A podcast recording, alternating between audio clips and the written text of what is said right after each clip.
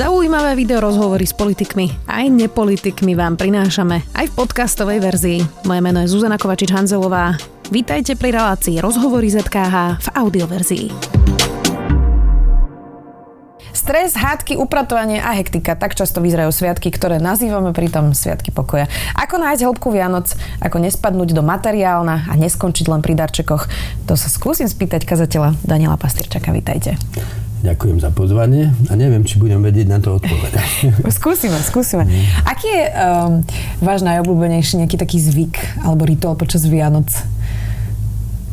Najobľúbenejší? No ja sa musím priznať, že my sme strašne nerituálna a nie tradičná rodina, takže Máme ten zvyk naozaj, že sa teda stretneme na štedrý deň pri stole, ale čo sa odohrá potom, aj stromček máme, ale čo sa potom odohrá pri tom stromčeku je väčšinou vždy iné. Napríklad v čase, keď deti dospievali, tak Damian, najstarší syn, vymyslel takú verziu stromčeka, že všetky polámané bábiky a hračky, ktoré ešte našiel niekde v škatuli, tak povešal na stromček Aha. a nazval to koniec detstva. tak to bolo, ale k tej tradícii sa už nevracame, lebo ten koniec detstva je už za nami. Áno. E, mali sme aj Vianoce, kde sme jedli suši, miesto kapusnice.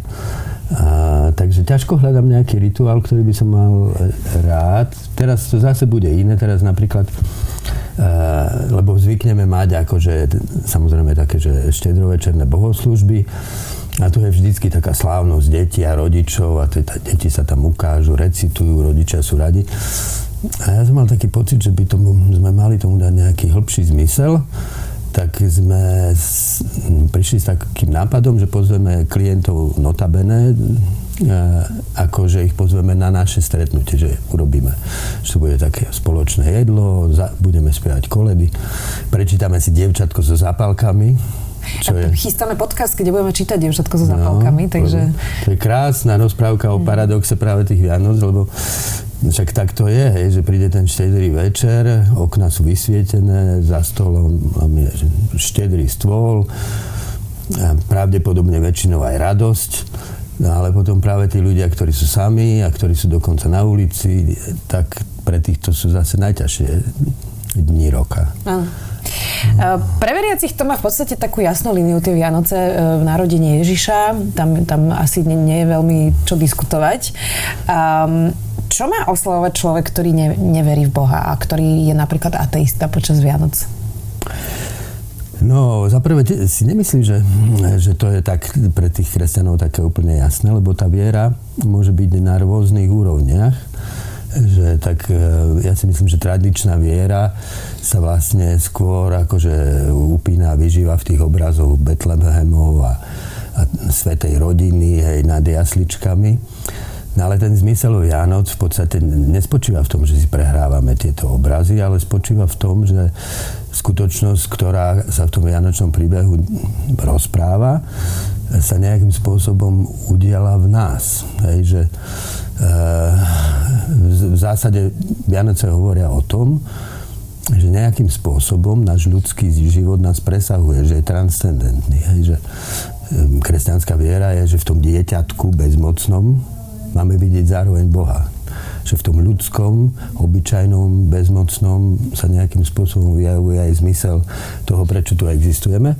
A hovorím to aj preto, lebo si myslím, že, že niekedy e, viera tých, ktorí sami seba označia ako ateistov, a viera kresťanov, ktorí prežívajú znútornenie Vianoce, nemusí byť od seba ďaleko. Hej? Že, pretože každý človek, ktorý nejakým spôsobom Boha zažíva, sa mu otvára, vie, že to, čo je na Bohu najviac fascinujúce, je, že hoci sa nás dotýka priamo v strede existencie, takže je nekonečné tajomstvo. A zmysel Vianoc v tomto zmysle znamená vlastne otvárať sa tomu tajomstvu, ktorú si každý v nás nesie. Hej. Sedíme tu, vyzeráme ako pevné bytosti, ale keby sa na nás niekto pozrel dobrým mikroskopom, alebo ešte nejakým urýchlovačom, tak by zistil, že sme vlastne prázdnota, ktorej sa pohybujú nejaké kvárky, o ktorých veci hovoria, že tu si ich netreba predstavať ako pevné častice, ale nejaké polia energie. A a, a keby ten pohyb ustal, tak by tu nebolo nič. Inými slovami, že vlastne každý náš výdych, každý náš nádych, každá sekunda je darom z tajomstva, ktoré nás presahuje. A to cíti podľa mňa aj každý citlivý a poctivý človek, ktorý povedzme sám seba označí ako ateista, lebo sa nevie prihlásiť k žiadnemu stradovaných obrazov Boha. Čiže myslím si, že Vianoce pre každého sú vlastne o tom, že sám som si darom z rúk tajomstva, ktoré ma presahuje. A jediný zmysel, ktorý môžem dať tomu, že som, je, že ten dar príjmem úplne bez výhrady a dávam ho ďalej. A v tom zmysle si myslím, že Vianoce môžu byť aj takým nepríjemným prekvapením, čo sa občas stáva, že lebo slávnosť je vlastne čas, ktorý si rituálne v roku vyhradíme na to, aby sme sa zastavili uprostred tej proaktivity, hej, že proste a teraz, aby sme sa stretli a zažili naplno, že to všetko má zmysel. Tú plnosť nejakú. No ale väč, často sa stane na sviatok, že ľudia všetko pripravia, dojede jedlo, všetko je hotové a zrazu sa pred nimi otvorí prázdnota. Pretože Vianoce môžu byť iba také hlboké na ten štedrý deň, aké sú hlboké počas každého dňa nášho života. Človek, ktorý nejakým spôsobom si túto víziu zmyslu nepestuje vo svojich každodenných chvíľach stíšenia, otvorenosti, môže byť zaskočený tým, že sa zľakne sám seba, keď zostane sám v tom pokoji Vianoc. Mm. takže myslím si, ja, ja som to už viackrát vravil, že si myslím, že každý skutočne veriaci je svojím spôsobom agnostikom a každý skutočne mysliaci ateista je tiež agnostikom. Teraz ste to trochu načrtli vlastne, um, že stáva sa, že teda ľudia prídu na, na sviatky domov, dajme tomu, že deti bývajú v Bratislave, rodičia ostali stále niekde doma v Humennom alebo v Prešove, Košiciach, to už, to už je nepodstatné kde. Mm, a že tie rozpory vlastne možno aj medzigeneračné sú veľké, ja neviem, môžu rodičia veriť konšpiráciám alebo neprijali sexualitu svojho dieťaťa a sú tam nejaké hlboké, hlboké rozpory. Uh, ako prežiť kvalitne Vianoce s rodinou, s ktorou máte pocit, že nemáte toho už veľa spoločného, ale teda prídete na tie sviatky domov čo vtedy, čo vtedy robiť? Nerozprávať sa o tých témach? Vyhýbať sa im? Mm. No to smeruje k tomu, čo som už povedal, že to, čo zanedbávame počas roka, vyplave na povrch akože cez tie Vianoce. A myslím si, že toto je práve, že na živote nádherné, že, že vlastne my sa rodíme z rodičov, Hej, že ja nemám v sebe žiadnu inú hmotu, len troška zo svojej mamy a troška zo svojho otca, čiže sme s nimi zviazaní po celý život, to sa nedá zrušiť. A oni, ale oni a ich e, vedomie a vnímanie sa zrodilo v inom svete. A naše sa zase rodí v tej našej kultúre. A, a to napätie akože medzi tými generáciami je podľa mňa najhlbšou výzvou našej ľudskosti. Že, pretože byť otvorený, byť pravdivý, byť pokorný a byť láskavý znamená byť otvorený inakosti. A medzi rodičmi a deťmi narastá inakosť rodičia vznikli v nejakom svete a odchádzajú, už nerozumejú tomu novému, ktorý prichádza. Deti zase nepoznajú ten svet, v ktorom vyrastli ich rodičia ani a vlastne ich po, pohľad na svet sa vytvára teraz tu, čiže nemajú ani taký ten nadčasový nadhľad, čo majú tí rodičia. A rodičia a deti, alebo starí a mladí, starec a dieťa sa navzájom potrebujú. Potrebujú sa prijať, aby boli úplní. Pretože každé to dieťa, ktoré rastie teraz, tí mladí ľudia, čo sú plní akože proste nejakých vízií života, budú raz starci, hej. Každý si v nás nesie starca dieťa a myslím si, že to je možno aj paradox individuality, že my žijeme v dobe, keď sa veľmi zdôrazňuje naša individualita, ale niekedy to môže viesť k ilúzii, že svoju individualitu si osvojem tak, že sa izolujem od všetkých ostatných. Lenže čo je moja individualita? Keby som škrtol zo seba všetko, čo som dostal, tak čo by do mňa zostalo? Zostalo by nejaké nič, ktoré o sebe vie a má nejakú vôľu, povedzme.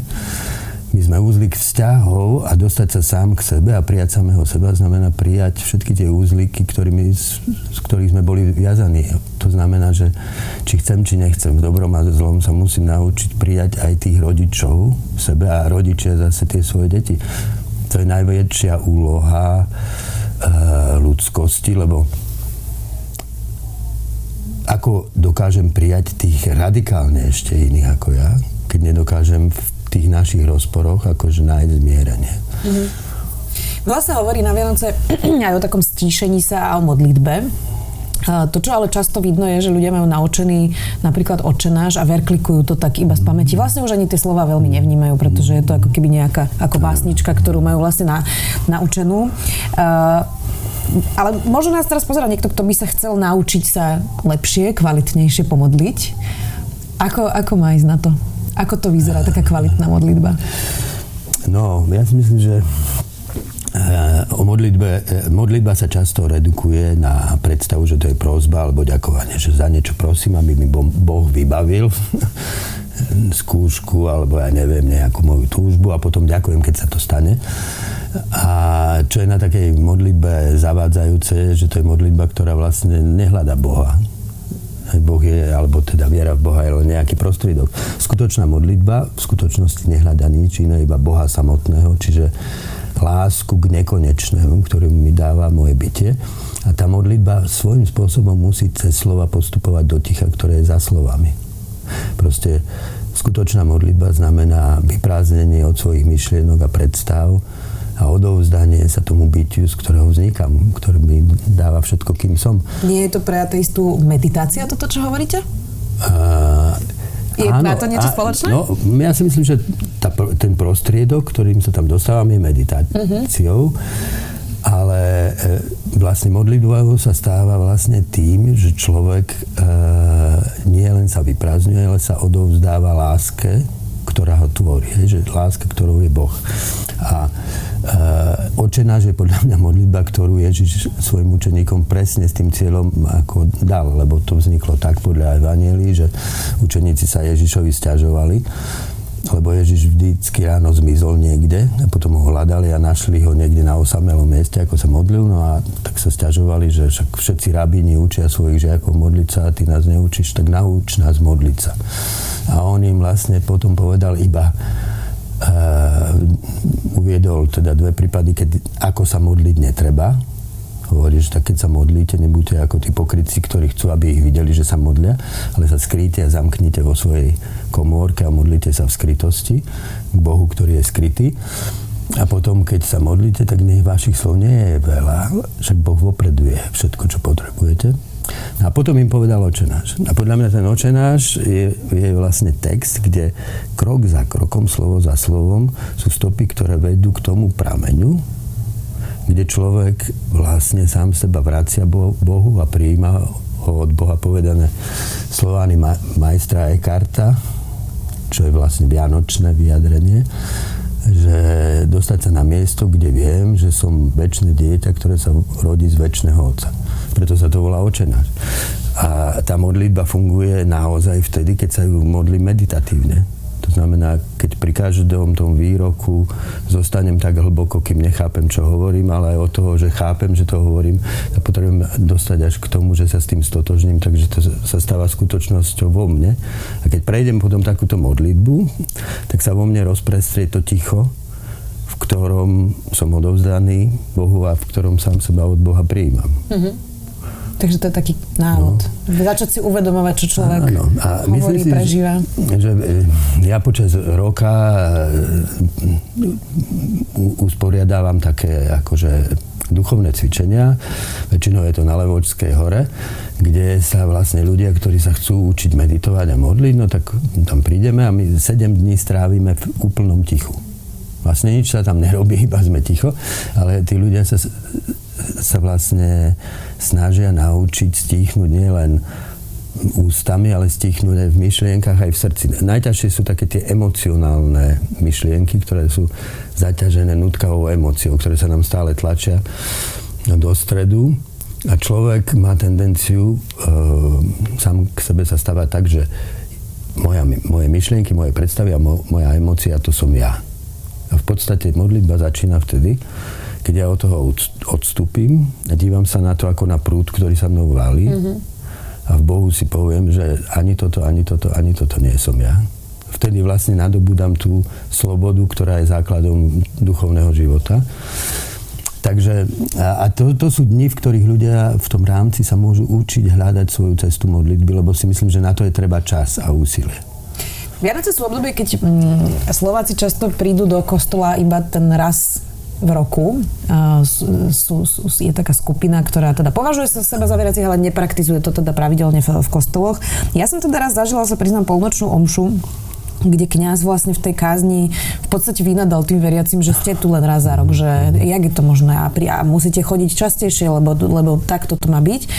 Vy, vy sa tešíte, keď vám na sviatky uh, prídu ľudia, ktorí prišli len raz za rok? Je to pre vás príležitosť, keď môžete k ním prehovoriť, alebo naopak uh, sa hnevate, že na tie služby Bože nechodia častejšie? No, tak ja mám ten postoj, že som si takmer istý, že viera človeka nie je merateľná tým, že ako často chodí do kostola. To za prvé. Hej. Za druhé, myslím si, že kňazi a kazatelia by sa mali hnevať na seba lebo ľudia chodia tam, kde niečo dostávajú. My už, myslím si, že ten akože stredoveký princíp kolektívneho vedomia, kde sme súčasťou celku a je príkazom, aby sme sa zúčastňovali na všetkom tom, na čom sa zúčastňuje naša komunita, v tom našom individualizovanom veku sa rozpustila. E, očakávať stále, že ľudia prídu niekam len preto, lebo to majú ako povinnosť a pritom tam nič nezískajú a nič im to nedá a nejakým spôsobom to nerozvinie ich duchovný život, je podľa mňa už skoro arogancia. Ja si myslím, že základná otázka, ktorú by si mali klásť všetci kresťania dnes, alebo proste ľudia, ktorým záleží na duchovnom živote, je, že ako hľadať reč, ktorá osloví toho vnútorného človeka, moderného človeka. Myslím si, že náboženská reč sa uzavrela do takej slonovinovej veže, alebo možno ani nie slonovinovej, ale hlinenej, kde sa vlastne opakujú e, isté výroky, ktoré sa stávajú frázami, pretože sa nepýtame vôbec, čo znamenajú. A pýtať sa môžeme iba vtedy, keď pripustíme všetky pochybnosti a všetky otázky, ktoré nám kladie táto súčasná doba, vedecké poznanie, všetky nové pohyby politické a kultúrne. Čiže kým evanielium do seba znova nevpustí celú tú kultúru, ktorá tu je, tak sa nám stráti zmysel tých slov. Čiže kňaz by sa mal hnevať, si myslím, že na seba. A na Slovensku príliš platí ešte také spoliehanie na to, že my sme akože tradične, kultúrne kresťanská krajina. A možno, že aj na mieste pochybnosť, že či len čiste kultúrny príklon alebo kultúrny zvyk chodiť do kostola má niečo spoločné s duchovným životom tých ľudí ja som si to uvedomil, keď sme boli v Tajsku. Boli sme v Tajsku a mňa úplne že zarazilo, že ako strašne sa podobá ľudový buddhizmus ľudovému katolicizmu alebo aj, aj evangelické. Ľudové náboženstvo podľa mňa je proste všeobecne rozšírený civilizačný fenomén, v ktorom nejde ani tak o naozaj nejaký vzťah s Bohom tých ľudí, ale ide o, o kmeňovú príslušnosť. Je to niečo podobné ako národnosť, že taká instantná identita. identita. Tým, že používam nejaké kultúrne znaky, nejaký kultúrny jazyk, ktorému vlastne ani nerozumiem, prečo to robím, a to nie je dôležité. Sa identifikujem s tou skupinou, cítim sa doma a bezpečne, lenže viera začína skutočne až tam, keď ja rozbijem tú škrupinu, ako to vták, keď chce vyletieť z vajíčka, tak ho musí rozbiť. Človek musí rozbiť tú skupinovú proste vonkajškovú identitu, aby naozaj začal, aby sa stretol so svojou existenciou. A kresťanstvo, ak nejaké naozaj existuje, no tak to je iba to kresťanstvo, ktoré sa týka našej bytostnej existencie.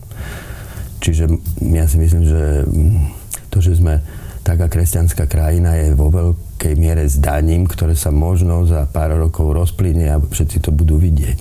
Ste hovorili, že teda pustiť tú súčasnú kultúru ako keby do, do Evanielia, ale to, je, to býva často taký argument, že vlastne práve tá církev je taká tá stabilná loď, ktorá má tie tradičné, dlhoročné, tisícročné hodnoty um, a že teda, keď, keď aj ľudia volajú po nejakej reforme teda mm-hmm. církvy, tak, tak oni hovoria, že oni sú tu jednoducho tá skala pevná a že, že sú na tých základoch pevných, ktoré teda položil Ježiš. A týmto argumentujú, prečo sa ako keby neposunú do modernej doby. Mm-hmm. Nemajú Áno. pravdu? No, myslím si, že historicky treba povedať, že eh, Hej, že evanelium alebo kresťanstvo bola malá skupina v židovstve a stalo sa z neho univerzálne náboženstvo. A nebolo, by sa, nebolo by sa to stalo, keby kresťanstvo nebolo od začiatku otvorené tomu dialogu. Hej, že napríklad taký um, Justin Martýr, to bol ako cirkevný otec v druhom storočí, napísal v jednom svojom texte, že písal o kresťanoch pred Kristom, medzi ktorých zaradil aj Sokrata, Pythagora.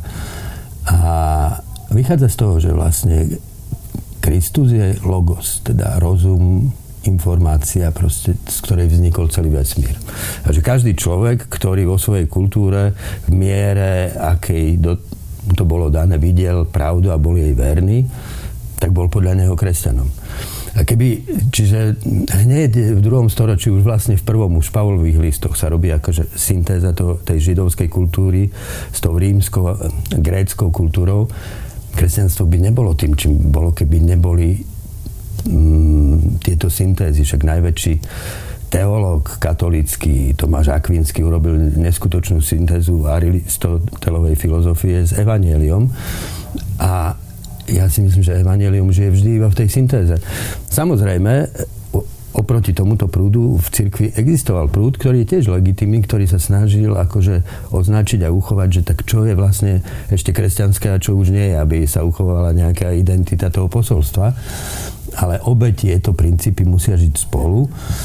A my dnes žijeme podľa mňa z toho hľadiska v celkom šťastnej dobe, lebo na čele katolíckej cirkvi je proste pápež, ktorý je ako ten Justin Martyr, ktorý ako stavia mosty, prekračuje hranice a tak oslovuje veľmi širokú skupinu ľudí ďaleko za hranicami cirkvi a zároveň teda vo vnútri cirkvi si vyvolal veľmi prudký odpor a nepriateľstvo u mnohých práve veľmi konzervatívnych katolíkov. Aj na Slovensku sa hovorí, že to takto aj bolo? na Slovensku, no, však, však teraz na tej novéne, kde vystúpil aj aj farár Kufov, po tom, čo už bol napomenutý biskupmi, no tak prišiel kardinál Burke s tou svojou dlhou červenou lečkou a pomocný biskup Oroš tam vlastne prezentoval knihu katolického autora, ktorý nazýva Františka heretikom.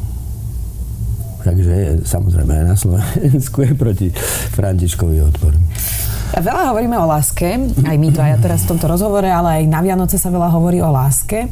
A v podstate miluj blížneho svojho ako seba samého naznačuje, že bez toho, aby človek naozaj mal rád sám seba, nemôže mať e, rád vlastne druhých. Je tam tá seba láska spomenutá.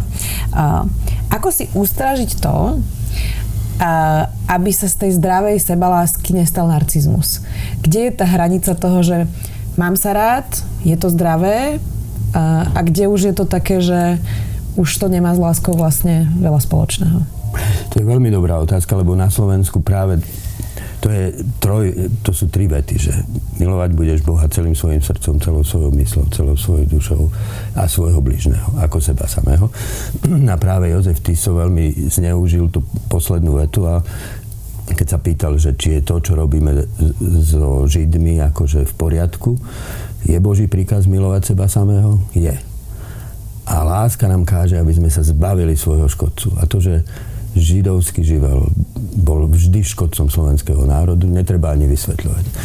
Čiže áno, že keď sa otrhne keď sa vytrhne len to, že milovať samého seba z kontextu, tak sa to stáva ospravedlnením narcizmu, ospravedlnením egoizmu. Ja si myslím, že proste tie tri veci sú spolu. Že ak chcem milovať aj svojho blížneho, aj seba, tak sa musím najprv naučiť milovať lásku. lásku, ktorá je nad všetkým, lásku, ktorá všetko zaklada. Čiže láska ku mne aj k bližnému začína milovaním Boha, iba vtedy bude trpezlivá, iba vtedy nebudem deliť ľudí na tých svojich a na tých cudzích, hej. Však Ježiš nám hovorí, že máme milovať nepriateľov. Čiže aj sám seba môžem pravdivo milovať iba vtedy, keď sa milujem v Bohu. To znamená, že nie ja milujem seba, ale milujem sa láskou, ktorou som milovaný. Ktorá mi dala moje vlastné bytie. E, narcistická láska k sebe je vlastne tým istým, čo je opičia láska k bližným. Hej, opičia láska k bližným je otrhnutá od pravdy.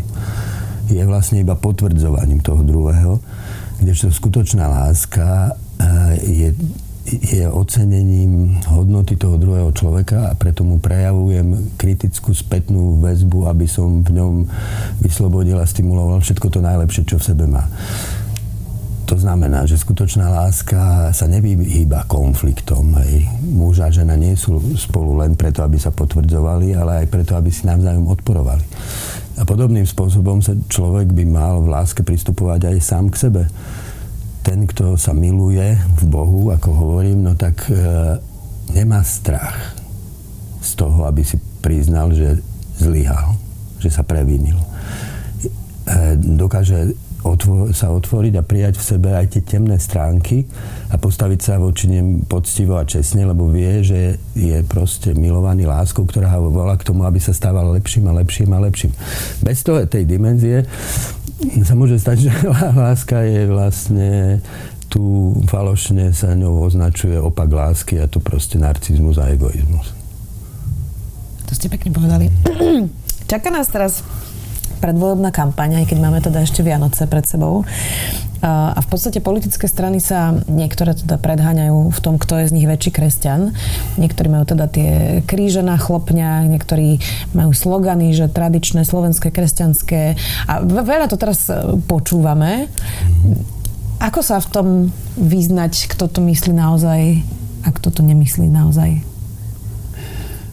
No, môj názor je ten, že neexistuje kresťanská politika. To by každý, kto to myslí s kresťanstvom vážne, mal vedieť. Hej, že jadrom kresťanstva nie je 10 božích prikázaní, ale kázen na vrchu. A tam Ježiš hovorí, že milujte svojich nepriateľov, robte dobre tým, čo vám robia zle. Keď ti niekto berie pláž, tak mu daj aj sukňu. Keď si niekto od teba chce niečo požičať, tak mu to daj a nečakaj naspäť. Proste neviem si predstaviť, ako by na to mala byť založená ekonomika štátu alebo obrana štátu. Hej. Proste politika má svoju vlastnú ľudskú sociologickú racionalitu a jej najvyššou métou je proste dosahovať spravodlivosť uh, v, v rámci komunity. Čiže existuje len dobrá k spravodlivosti smerujúca alebo zlá zneužitá politika, kde vlastne tá politická moc sa len e, zneužíva na posilnenie oligarchov alebo nejakej skupiny alebo jednotlivca, ktorý proste dominuje nad ostatnými. Čiže ja si myslím, že to je vôbec, že, že to je v zásade zlé, že sa kresťanstvo akože takto spája s politikou, lebo ja si myslím, že ani neviem, že či na scéne je nejaká postava, ktorá by vedome alebo nevedome vlastne tú nálepku iba zneužila. Hej. Aj tí, čo to myslia úplne poctivo, si myslím, že by bolo lepšie, keby nehovorili o tom, že robia to a to, pretože sú kresťania. Pretože kresťanstvo sa dá v skutočnosti žiť iba na úrovni existencia osobných vzťahov. Ja môžem milovať nepriateľa, ktorý je môjim osobným nepriateľom. Je, jemu sa môžem otvárať. Pred ním môžem riskovať zranenosť ale ke, ako politik musím riešiť vlastne to, ako má fungovať spoločnosť, ako sa má brániť, ako má prosperovať a tak ďalej a tak ďalej a tak ďalej. A to vlastne so samotným autentickým jadrom Evanielia nemá takmer nič spoločné. Je to všeobecné. Čiže áno, a na Slovensku žiaľ vidíme brutálne, brutálne zneužitie ako kresťanstva. Ja keď som si predčasom, to bolo už, som si všimol, ako nastupuje teda pán Harabin ako si robí už prezidentskú kampaň videami, kde napríklad e, stúpa na Levočskú horu na púť, pristaví sa pri človeku na vozíčku, ten človek na vozíčku pekne do mikrofónu povie, že pán Harabin, taký šťastný, že vás máme, vy ste Boží človek, budem sa za vás modliť, aby ste vyhrali. Tak som, mi to úplne vyrazilo dých. Som písal hneď Martinovi Hanusovi do postoja, že tak pozrite sa, že čo sa deje, že akí kresťanskí kandidáti sa tu vynárajú. Tragickejšie, lebo toto je úplné zneužitie zneužitie priamočiar, populistické tragickejšie je pre mňa vlastne príbeh pána Farára Kufu, ktorý to podľa mňa myslí úprimne a urobil aj veľmi dobr, veľa dobrého. A to, že nakoniec to jeho úsilie presadiť jeho predstavu kresťanstva cez nejaké politické prostriedky skončilo až tým, že vlastne priamo podporil aj Harabina v prezidentských voľbách a teraz sa vlastne spojil do, do, tej, do toho združenia okolo Kotlebu je, pre mňa tragická vec. Nie je to nie je príčina práve to, to, že z tej sebalásky sa stal narcizmus pri Marianovi Kufovi? Áno, no ja, ja vlastne, ja som istý čas som si sledoval tie jeho kázne a najviac ma na nich nepokojilo, okrem všetkého iného, čo tam hovoril, to, ako takmer v každej kázni, okrem toho, že hovoril o sebe v tretej osobe, ako o nejakom hrdinovi, ktorý proste vystupuje a on ho len pozoruje, spomínal, že ho niekto chce zničiť zabiť. Nebojte sa. Kufa, on nebude mlčať, aj keby ho... Stále tam bol, stával sa do role obete a najviac ma to zasiahlo vtedy, to bolo v jednej kázni, kde sa postavil úplne otvorene proti tým protestom za slušné Slovensko, protestom, ktoré vznikli na základe reálnej obete dvoch mladých ľudí, ktorí zomreli, pretože boli poctiví a išli za tou spravodlivosťou.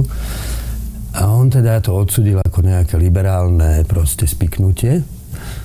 A v tej istej kázni sám seba postavil do obete, ktorú niekto ide, proste ide po, ňom, ide po ňom. No, neviem, či z Bruselu, alebo kto to mal byť. A to sa mi zdalo hrozivé a tam sa mi zdalo, že niečo sa mu stalo. Že toto je už proste, že, že to sú prejavy stihomamu, kde on sám seba akože mm, prežíva ako toho hrdinu, ktorý smeruje k nejakej obeti v boji proti imaginárnym proste nepriateľom. Áno, áno, áno. Dá sa to nazvať aj narcizmom. Veľmi je rozdelená spoločnosť, vyplavuje sa teraz aj veľa zlého. Ešte sa asi aj bude počas tej kampane. Ľudia tak začínajú mať pocit, že to zlo je ako keby možno viac prítomné, ako, alebo, alebo možno o ňom vieme len viac, ako sme vedeli. A že to môže vyzerať, že to zlo vyhráva v poslednej dobe. Ako, ako von z tejto, a Martin Huba to nazval veľmi pekne, že z tejto blbej nálady, ako, ako z toho von? Václav Havel, Havel povedal ten známy výrok, ktorý ja som niekde čítal, že pôvodne povedal e, Paul Ricoeur, ale možno, že nie. No. Ale to je, to je o tej nádeji, že nádej nie, nie je optimizmus, teda presvedčenie, že veci dopadnú dobre, ale že nádej je istota, že to má zmysel, nech to dopadne akokoľvek. No ja si myslím, že v dejinách ľudstva, keď si to budem, keby sme to, čo vieme z nich, zlo vždy vyhrávalo. A to, že sa udržalo dobro pri svojej existencii, to je svojím spôsobom zázrak.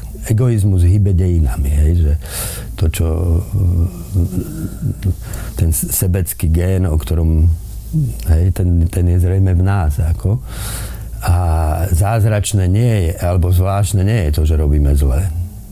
To, čo je pozoruhodné, je, že, že sa nájde v nás sila, ktorá proti tomu egoizmu v nás ide robiť dobro.